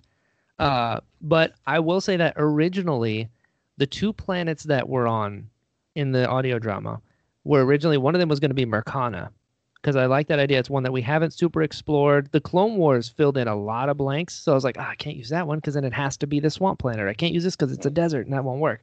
So to fit the story I wanted, I was like, all right, I need a place that's not really technologically advanced. I guess I could do the one with the Lurmen on it, but no, because it's grass. That doesn't make sense. And like trying to fit into that box frustrated the mess out of me. And I had the Star Wars Atlas open, so I also had to find two planets that were next to each other that hadn't been fully discovered because they go from one planet to the other that's nearby, right? Right. So I pigeonholed myself to figure that out. And the day before we locked the script, I was like, you know what? It's Kermai and Ozog. That's what it is. I'm making them up. Those are my planets. And those names came from Kermit and Gonzo. Nice. so I was like, I'm tired of trying to fit into this. They're my planets. Here's how it goes. Boom. It works. And it sounds Star Warsy. I was like, that's Kermai and Ozog. There we go. That's what it is. He's like, Uh, prove me wrong. This is this is the outer rim. Exactly. Nobody's been like, mm, those aren't on the map yet. Like, I'm sure they're out there, but they're on my Right. map now. So, You you just plotted and be- charted them. yeah, exactly. Exactly. It's in the unknown regions. It's the partially known regions now. There you go. That's how it there goes. you go. And So- oh, go ahead, Chris. Go ahead. Go ahead. I was just gonna ask a little bit about uh, the the relationship between Reldar and Murph. Yeah. Yeah. We're a He's big fan worst. of droids. Yeah, I mean, we love droids. So um, I had my Wow. problems with Reldar. No, not Oh, not really. Yeah. Uh, yeah. All right. Sure. Okay. Get get me comfortable. Uh, Yeah. when you wrote when you wrote that banter, uh, did you did you write when you wrote it? Did you write yourself as Reldar, or did that just happen when you auditioned for it that you were going to play Reldar? Uh, so I knew I was going to audition for him. I didn't know if I'd get it, just because you know Savannah doesn't do me any favors. Uh, you know, I said she's not afraid to rake. She's not afraid to rake me through the coals, and so I I trusted her. she she doesn't do favors. She's like, you know, if it don't sound right in my head, it ain't happening. And I was not the only one to audition for Reldar. Uh, so when she gave it to me, I was like, cool. All right, we can still be friends. Uh, but no, when I wrote it, I just I like banter. It's just fun. You know, what I mean, when people are arguing back and forth, and I, I just like it. And if you can fit some good jokes in there, like I love that Reldar called him something different every time, and it was always like spark plug or walking battery pack or grease spot, and I'm like, it's just fun. It's just uh, I like that. Um, Murph, Savannah named him. Speaking of Savannah not doing me any favors, uh, she was like, his name is Murphy, and I was like, he's a droid, Savannah. We have to put numbers in here, and she's like, his name is Murphy, and I was like, all right, it's Murph E. There we go. And she like would not budge on the name. I was like, okay, we got a droid named Murph. This is how it works. We're doing our thing. And there's is there a three in there for the E? No, there's not. It's the letter E. Thank you, Savannah. Um, so writing that back and forth. We love Todo 360 from Clone Wars. Right. He's just like it's just a cool little. I love the fact that their feet turn into a wheel. It's just cool. Mm. It's, it's such a cool design. So I was like, let's have one of those. And then we started thinking because it's Navsana and it's in the Outer Rim and it's post Empire that they wouldn't have a Clone Wars droid, but they would have a scrap built one. That like Navsana's good with tech, so she came up with parts on different jobs and stuff, and over the course of time built this droid to help her out. And so we had this whole big thing where she, yeah, she built him from scrap over time, kind of like um, like kind of akin to Hera and Chopper. You know, where she like kind of found him in a wreckage and then rebuilt him, and that's like her buddy now. That's like um, the relationship between Murph and Nevsana. But Murph was the original co-pilot. So when Reldar came around, Murph is like, "What is this?" And so he's constantly looking for ways to undermine Reldar. And whenever Reldar does something cool, Murph is there to completely take his legs out from under him. And I, I like that idea of Reldar being this capable person. You know, he built the scrambler. He's the co-pilot. Like he's he's just walking charisma. Uh, to have a droid constantly be like, well, if you were a better pilot, it wouldn't matter. You're like, you know what? I don't see you flying. he's like, I would if she'd let me. You know, and just so many. I just like the idea of somebody trying their best and then a droid coming up and be like, yeah, maybe you say so. Right. It's just fun. It's just fun. And again, very Star Wars because exactly. You know. You know, uh, the the you, you mentioned going to go see Rogue One.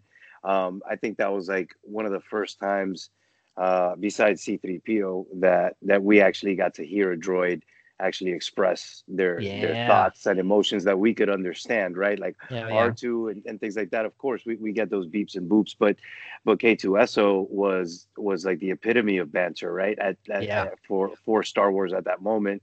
Um, you know, him him and and his relationship with Cassian, again, not very unlike you know yours and Murph's, right? Like, sure, it's one of those things where he's not, you know, Murphy's not afraid to tell you what's yeah. on his mind. yeah, and and like he has, the, and the way my, so one of my best friends, Logan, he plays Murph. Um, he also plays Donalo, believe it or not, the mm-hmm. the villain okay. of the whole thing. Same guy. Okay, he's that talented, and so don't tell him I said that. And so we, there were sometimes when he would give reads as Murph that I would have to stop myself from cracking up because he did it so dry. Just like there's a part at the end when he's like, always thinking with your stomach, Reldar, you disgust me. Just like little things are I find when right after they get into the like firefight with the pirates, mm-hmm. uh, mm-hmm. leaving the marketplace. And then like, what did you do? It's like I didn't do anything. And it's like, if anything, I saved us. And Murph's just like, that's unlikely. You're like, yeah. whose side are you on? right.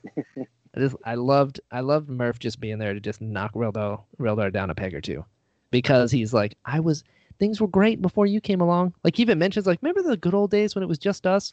We should do that again. She's like Murph, come on, Reldar's on the team. All right. It's just uh, I I love that. I love and like Star Wars is funny. Like you know, put some jokes in there. Have fun. It's it's a kids movie. Like right. we get people get so like into it and stuff like that. But like teddy bears killed the empire, guys. Like, let's get weird. Let's do it. Yeah. You know, right. that's why we love it so much because we watched it as kids. Like, that's the way to go. So I, I, I was very lucky to be able to kind of play with that, and I'm glad it fit. That was another big thing that I kept telling Savannah was like, at the end, I just wanted to feel like Star Wars, and like you can't really, exp- well, at least I can't really explain what that is. You know, it's like if you see it, you know it. You know, right. it's like it's just there. I can't be like, well, two plus this is Star Wars. You're like, but it's not that easy. It's an intangible. It's like a feeling. Like you know it when you know it. You know, and I I tried my best to get there, and I'm I'm, I'm glad you guys liked it. It was a it's a lot of work. Of work. I, I, would say that you there. definitely accomplished. Right. Yeah, I would say you definitely accomplished that. Um, you know, there are there are things as fans and and I love Star Wars, so I, I make no excuses for for it. You know, sure. um, I, I adore it with all my with all my heart um, and everything Star Wars, right? So knowing that my friend was going to do something in that realm, you mm. know, it, it, I was like, oh man, that's that's ambitious.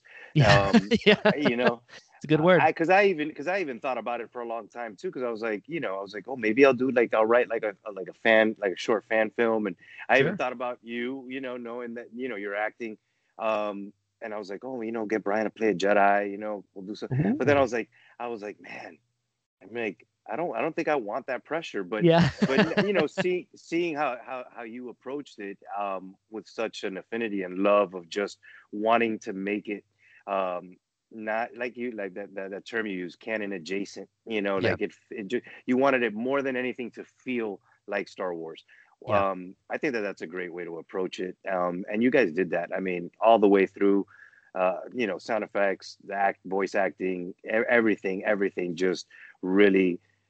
I don't. I don't have words enough to tell you how great it is, man. I, have ran out. I, you know, I just. It, it, that's why I really wanted to bring you on and have you as, as the first official guest of the Star Warriors podcast because not only do you love Star Wars the way we do, but you've actually accomplished something that a lot of us fans, I think, wish we could all do. Right at some point, is is create something inside the Star Wars universe Yes. that is ours.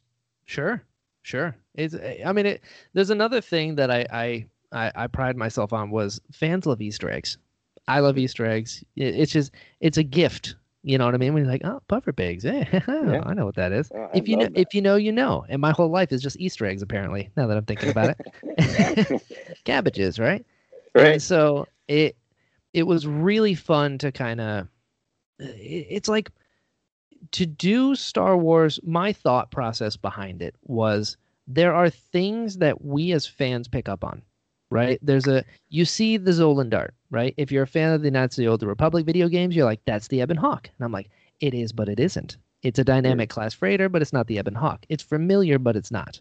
You know and there's that sort of like almost grace that people gave us. Where we're like, all right, Right. there's a ship, there's hyperspace, you know, there's a captain, there's a droid. Like these are things that we know, but it's my take on them.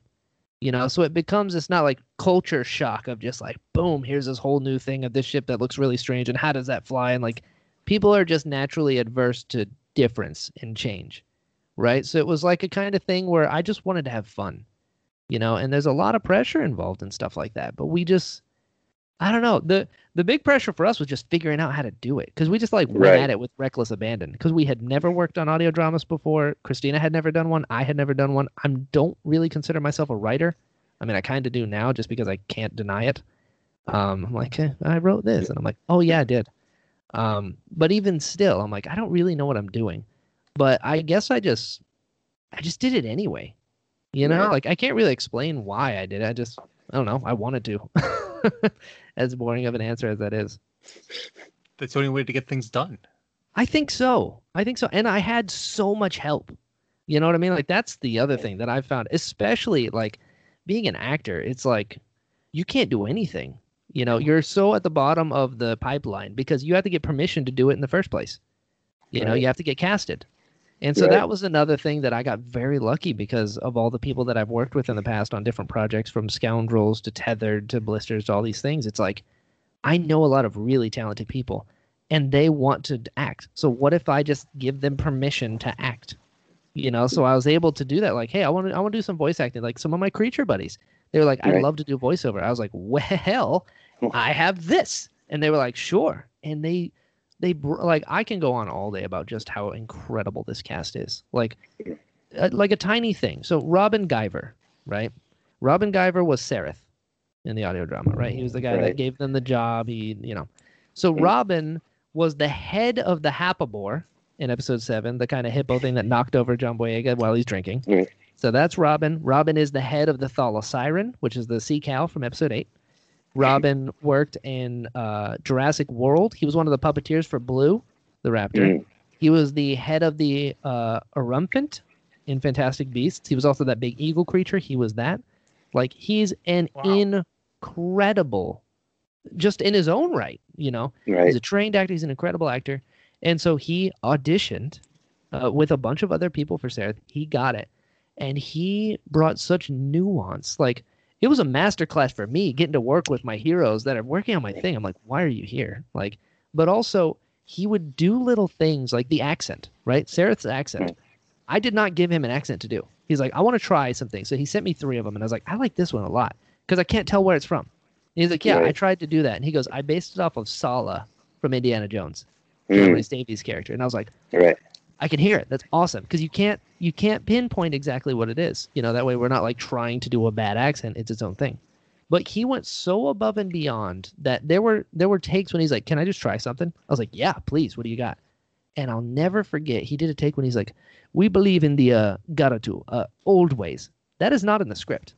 That was an improv thing that he did. He's like, "What if we added some of their like native language because they're so of the earth and about their culture? Just throw some of those in." And I was like, Beautiful.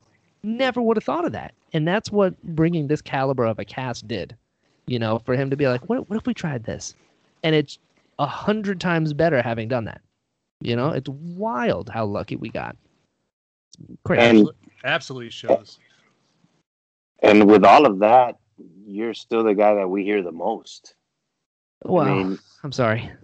yeah no that's what i was you know i'm just i'm just saying like you you know like uh like chris said you know pats with all hands available right because you know you had to earn the role you had to get the permission like yeah you True. wrote it sure Mm. you know um but here you are bringing in all these people who have experience who are do you know who have done all these big things and they're all contributing uh and getting behind you know the co-captain so to speak right Sure. so uh, it's it's an amazing thing, man. Like I, I I have to say I am thoroughly impressed, not just with the audio drama, but with your whole entire just journey so far, because it's all been sheer will, with Yeah. like just just Sure. a, a ton of heart.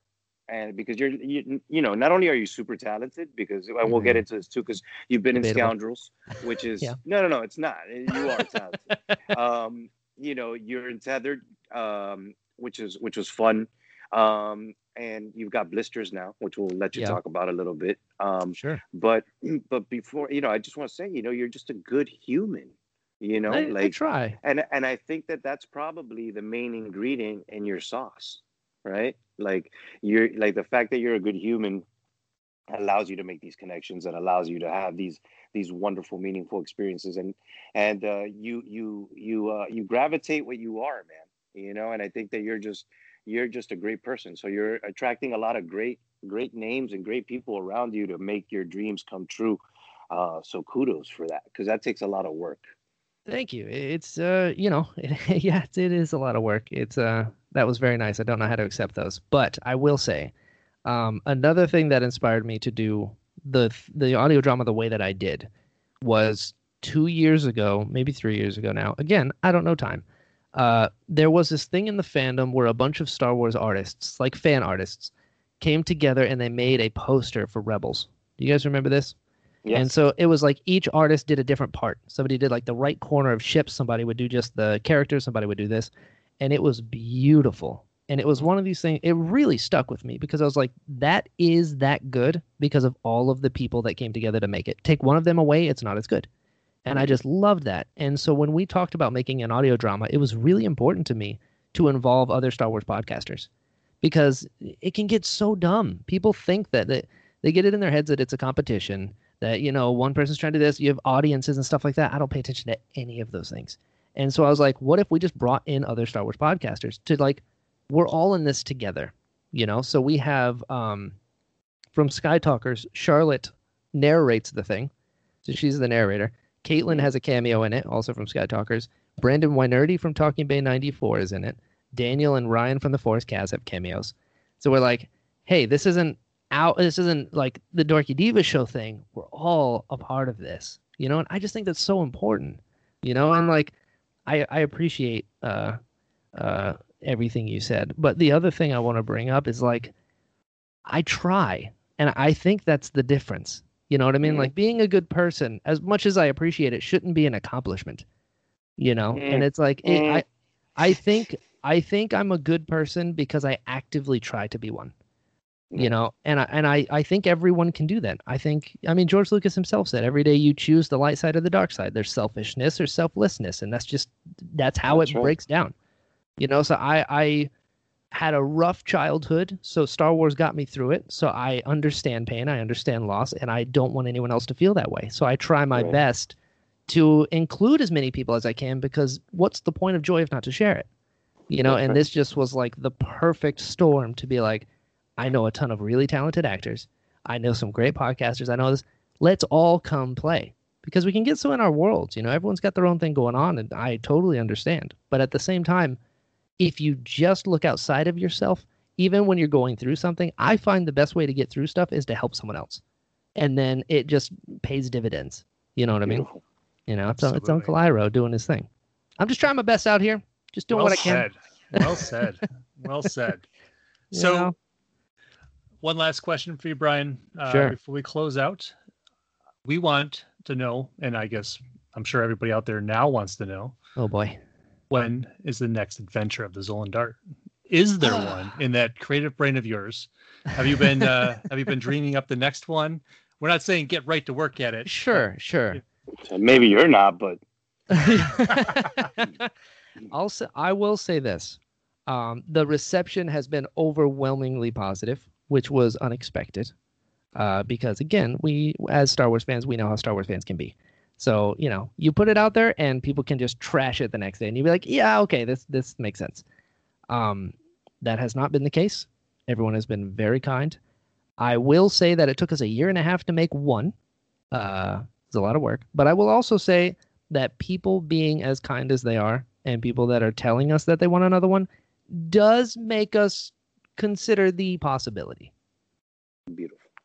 You know, I'm trying my little Dave So not, Filoni not, not answer, but yeah, not you're, answer. You're, yeah, that's what I was gonna say.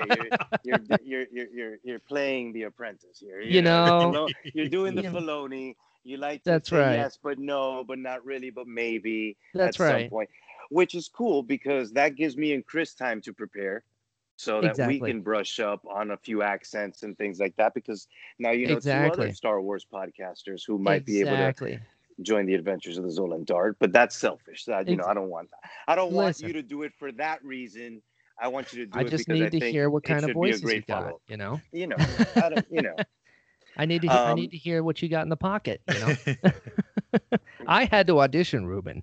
You're right. You're right. You don't just get it, Ruben. Um, and and and the so yeah, you know, that's that's that on the Zolan Dart. But Mm-hmm. and those are all beautiful experiences. But you're more than that, right? We've we've discussed Sometimes. cosplayer, writer, director, uh, you know, audio dramas.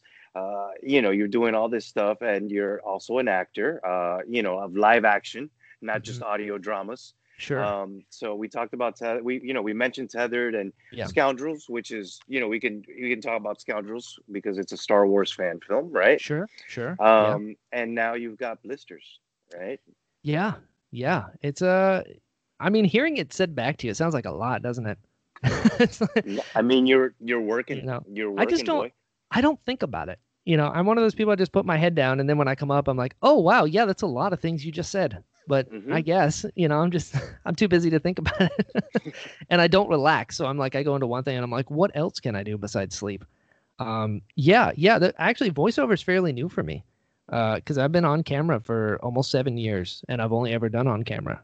And uh, I just got into voiceover last year, so it, it's it's been very new. It's been very. Di- it was difficult for me. I found it harder because you have to convey all of that in your voice, as opposed to being able to rely on physicality and like just sit. And there's ways that you can move your head and look and even blink that will convey an emotion.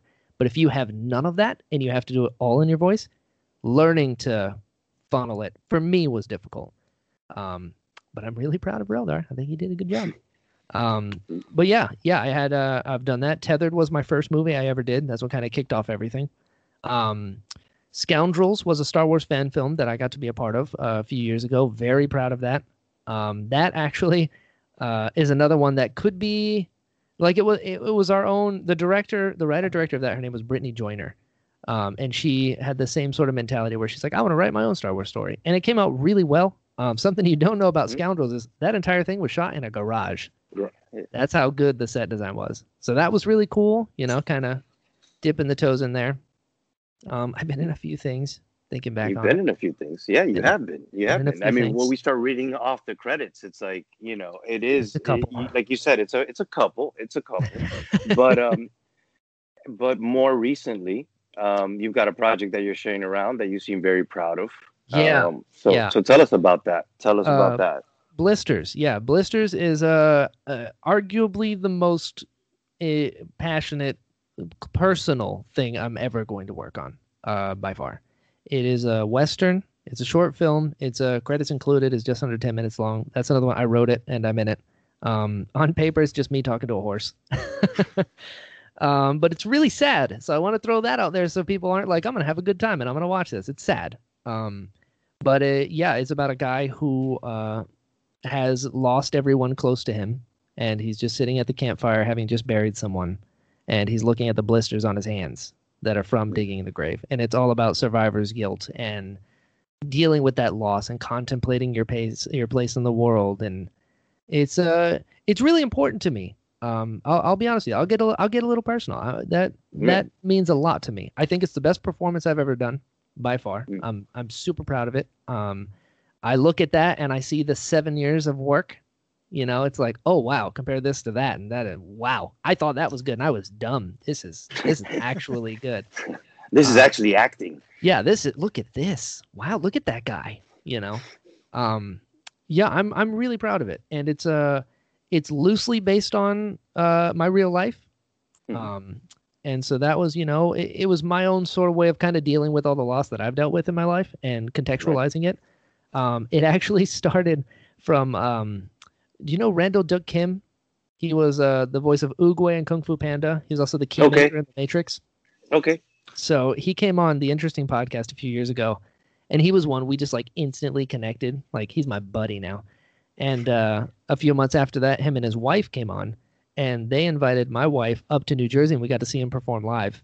Uh, he performed Nice. Ibsen's "Enemy of the People," and it was incredible. But anyway, um, again, ADD guys, and so I uh, I sent him my demos at the time because he's been a professional actor for like 50 years. I was like, what does your insight look like? I'll Right. send you my demos, my comedic and dramatic reel. Let me know you think. And they both were like, this was good. We like this scene. This scene seemed a little forced. I don't know if it fit. And they gave me some genuine feedback, which was really helpful. But at the end, they're like, you need a monologue. And I was like, nobody gets monologues on screen. Villains, when they're monologuing right before they lose. And that's pretty much it. Nobody gets just dialogue. So I remember being like, oh, right. Because they're theater actors for 50 plus years. He's had a huge screen career as well, but like he shines on the stage. So his brain is on the Right. stage. So he's like, you need a monologue. And I was like, well, that ain't going to happen. So I'll just write one myself. And that's what turned into Blisters. I just wrote this monologue about this guy. And then we, we shot it uh, in October of 2019. And it was terrible. Ab- everything went wrong. We forgot firewood, uh, which come to find out, you need it for a fire with one location. It was just it's like it's like we're gonna do a boat chase and someone forgets the boat. Like that's what happened.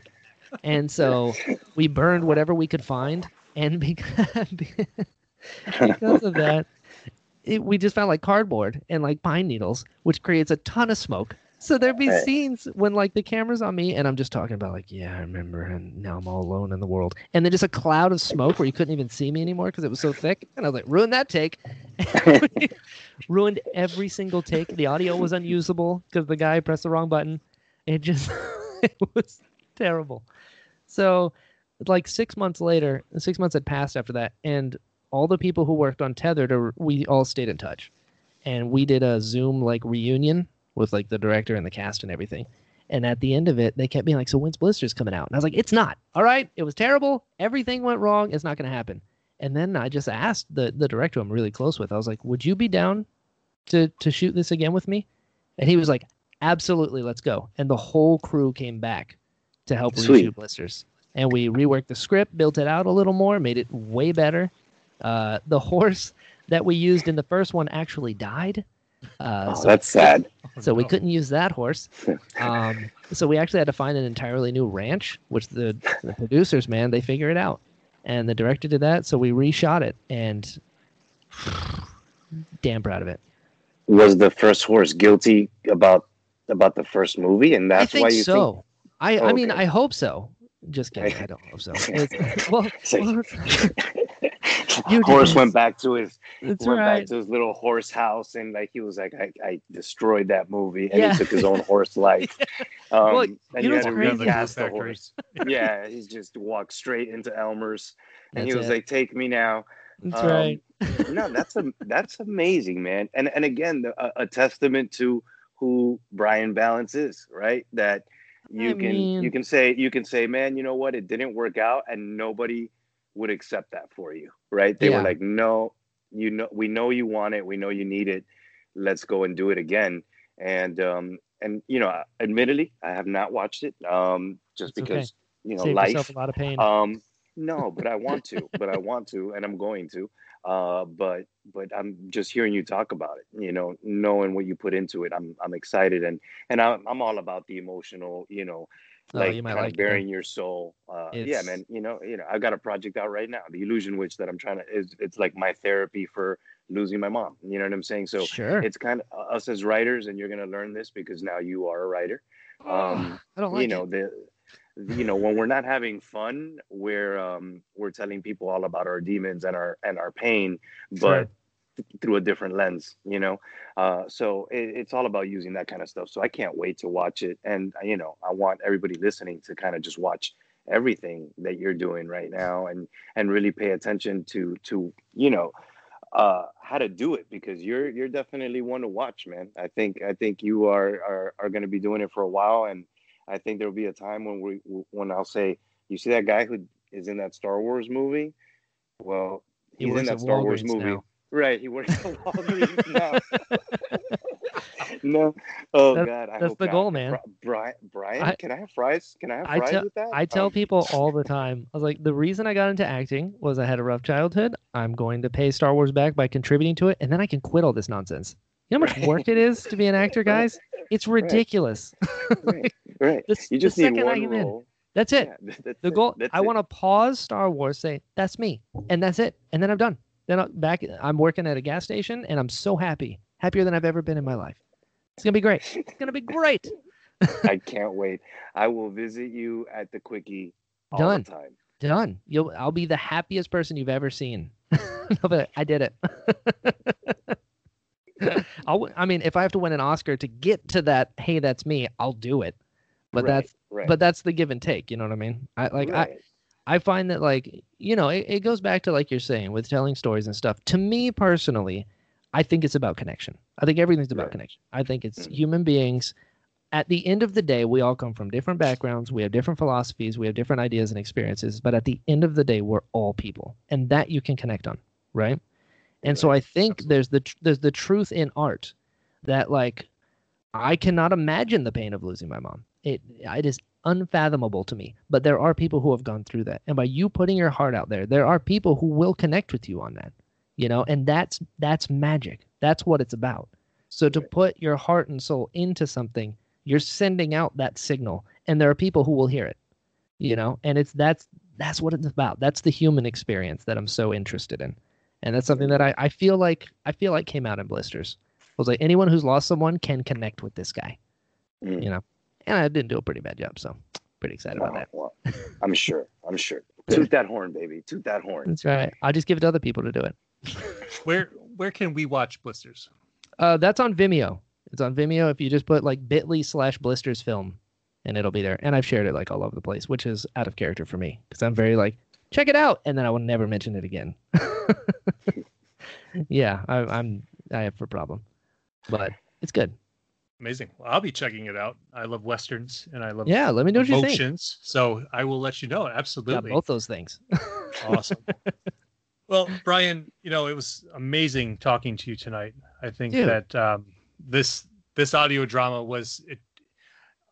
I just I just I can't stop talking about how it is Star Wars, um, and that's that's the thing. You say about connections, and I'll say that we talked about that a little bit about the real feeling of Star Wars is connected, um, and you you totally delivered that with uh, the Adventures of Zolan Dart. And uh, I hope that everybody out there that who's listening today will check it out if you haven't already.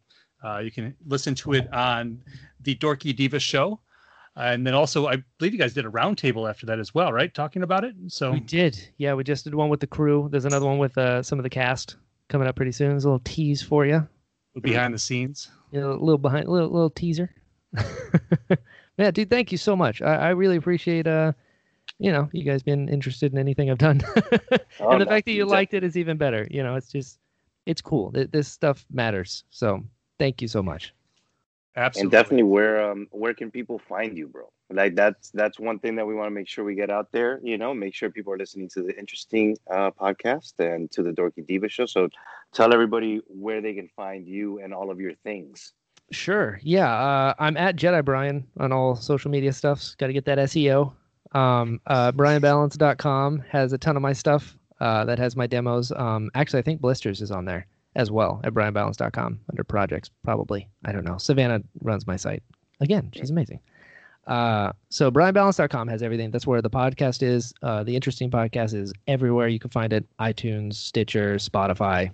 Just put the interesting podcast or just put my name. I think if you put Brian Ballance, it pops up quicker. It does. It does. Boom. See, That's, That's how I found it. that's why I put it there because they're like the interesting podcast. That's vague, and I'm like, yeah, I know. I'm sorry. Uh, so there's that. Um, I don't know. I'm so bad at this. The Dorky Diva show is everywhere as well. I think if you just search Dorky Diva show, uh, you'd probably find it. I don't know. You tell. Where I do you find me? I found you on Google Podcasts. Right. Oh, sweet. go. It's there. It's all there. Yeah. If you if you liked if you like conversations with people, that's just them telling their life stories and me getting super excited. The interesting podcast is the way to go. Um, because this is a Star Wars podcast, you might enjoy Ahmed Best, you know, play Jar Jar, um, Vanessa Marshall, uh, Taylor Gray, uh, Brian Sipe was a really cool one. He's the head of the makeup department for Mandalorian. He's one of my Mhm. favorites. I mean, really, they're all my favorite. But there's a lot of I, I like Star Wars a lot, so there's a lot of Star Wars guests. Um, so check them out. For, if for anything, then just to hear their stories. That's the biggest joy I get out of it. Is like, you know, this person here, tell them, and then I get to like just boost their life stories and be like, aren't they cool? So it's it's great. I think that's everything, right? Maybe. I think that's everything. I hope so. We're gonna we're gonna put links to all your stuff anyway. Yeah, but we're cool. de- we're we're definitely you know we want people to check you out that are not checking you out. So Sure. we sure. appreciate you coming on and, and sharing your story with us. Um, course. you know, and not doing it just because you know I'm one of your best friends ever, but because That is you know. Oh, okay. All right. Cool. Those are all good reasons. I mean, there's more, but but that's like the bi- that's like the big one, you know. Awesome, Brian. Thank you so much for stopping by. And for all of you out there listening, may the force be with you.